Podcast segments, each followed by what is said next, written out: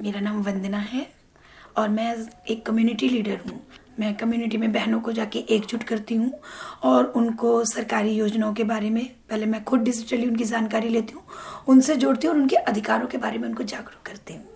तो अपनी कहानी बताइए, किस तरह से आपका ये सफ़र शुरू हुआ और किस तरह से आप ने ये करने की ठान मैं एक वेंडर हूँ और मैंने एक बहुत छोटे से स्तर से अपना काम शुरू करा था। मैं आर्टिफिशियल ज्वेलरी और डेकोरेशन राखियाँ, ये खुद बनाती हूँ और फिर उनको बेचती हूँ।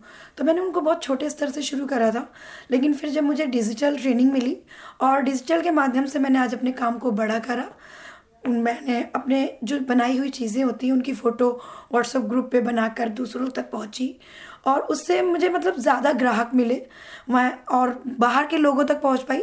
उसके द्वारा जैसे मुझे हिमाचल से, लखनऊ से छोटे छोटे ऑर्डर मिले और मैंने उनको कुरियर के ज़रिए उनका माल पहुँचाया और पेटीएम फ़ोन के ज़रिए उन्होंने मुझे पेमेंट दी।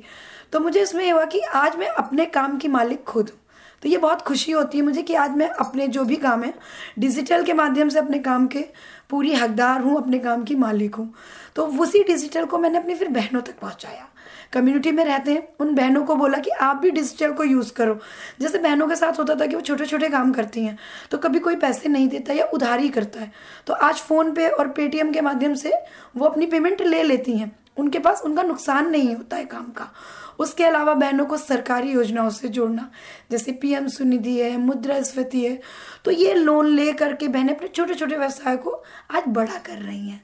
तो हम बहनों को कम्युनिटी में डिजिटल के तरीके से, उनको सरकारी योजनाओं से जोड़ के जागरूक करते हैं तो वो एकदम मज़बूत बने, आगे अपने काम को बढ़ा सकें। ये जब आप सारा काम करते हैं तो इसमें क्या कुछ चुनौतियाँ भी सामने आती हैं एक महिला होने के नाते? जी, महिला होने के नाते आपके ऊपर पारिवारिक ज़िम्मेदारी होती है, आपकी फ़र्स्ट प्रायोरिटी आपके बच्चे होते हैं। जैसे कि मैंने बताया कि मुझे नौकरी करनी थी, मेरा परिवार नहीं चल पा रहा था, लेकिन मैंने व्यवसाय को चुना, क्योंकि मुझे अपने बच्चे भी देखने थे और मुझे अपने घर के लिए कुछ आमदनी ताकि मैं अपने बच्चों के एक अच्छा भविष्य दे सकूँ। तो उस छोटे स्तर पे मैंने काम शुरू करा मुझे यूएन से मदद भी मिली, जो जिसका योगदान मेरे रोज़गार को बढ़ाने में अच्छा हुआ। मैं कच्चा माल ले पाई, डिजिटल के सहारे से मैंने नए नए डिज़ाइंस निकाले और उनको बनाया और व्हाट्सएप के ज़रिए लोगों तक पहुँचाया। चुनौतियाँ ये आती हैं कि अपने काम को बहुत कम समय दे पाना या काम के साथ साथ परिवार की देखभाल, बच्चों की देखभाल, ये सब चीज़ें को साथ में मिलकर के करने में बहुत दिक्कत आती हैं। लेकिन उन्हीं दिक्कतों का सामना करते हुए हम अपने काम को भी करते हैं और कम्युनिटी में जाते हैं। तो बहनों से भी निकल कर छोटी छोटी सी चीज़ें आती हैं कि बहन को अपने छोटे बच्चे को छोड़ करके जाना है। दस से पाँच वो काम करेगी तो वो अपने बच्चों को कैसे देखे? पीछे से उसका तनाव रहता है कि बच्चों को क्या करे, किसके पास छोड़े? बच्चे क्या कर रहे होंगे? तो बहनों से ही एक छोटा सा संदेश हमारे पास निकल के आता है कि उनको ऐसे कोई किसी क्रच की सुविधा मिले, जिससे वो अपने बच्चों को वहाँ छोड़ें और अपना काम अच्छे से कर सकें। छोटी छोटी हमारी जैसे कम्युनिटी में ही चीज़ें हम काम करते हैं तो बहनें पीएम स्वनिधि है, वो वेंडर बहनों को तो मिल जाता है, लेकिन जो घरों में काम कर रही हैं, चूड़ियों पे नग लगाना सिलाई करना, खिलौने पैक करना, ना ही उनके काम की पहचान है, ना ही उनके लिए ऐसी कोई योजना है जिससे वो अपना रोज़गार को मज़बूत कर सकें। तो हम उन बहनों के लिए काम करना चाहते हैं, उनको आगे बढ़ाना चाहते हैं। इसी कड़ी में हमारी वो बहनें हैं जो हमारे घरों में आकर के काम करती हैं, सफ़ाई, सीनियर सिटीजन का ख्याल रखना, बच्चों की देखभाल करना।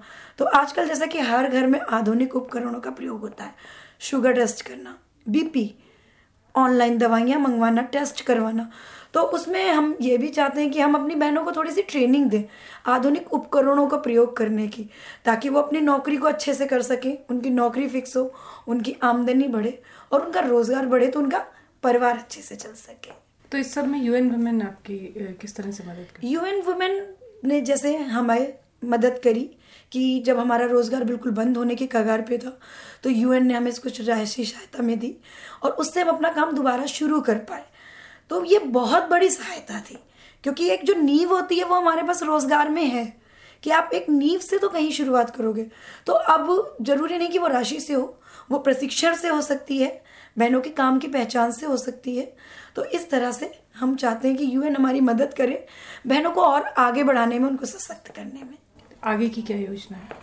आगे हम बहनों को प्रशिक्षण कराना, दिलाना चाहते हैं।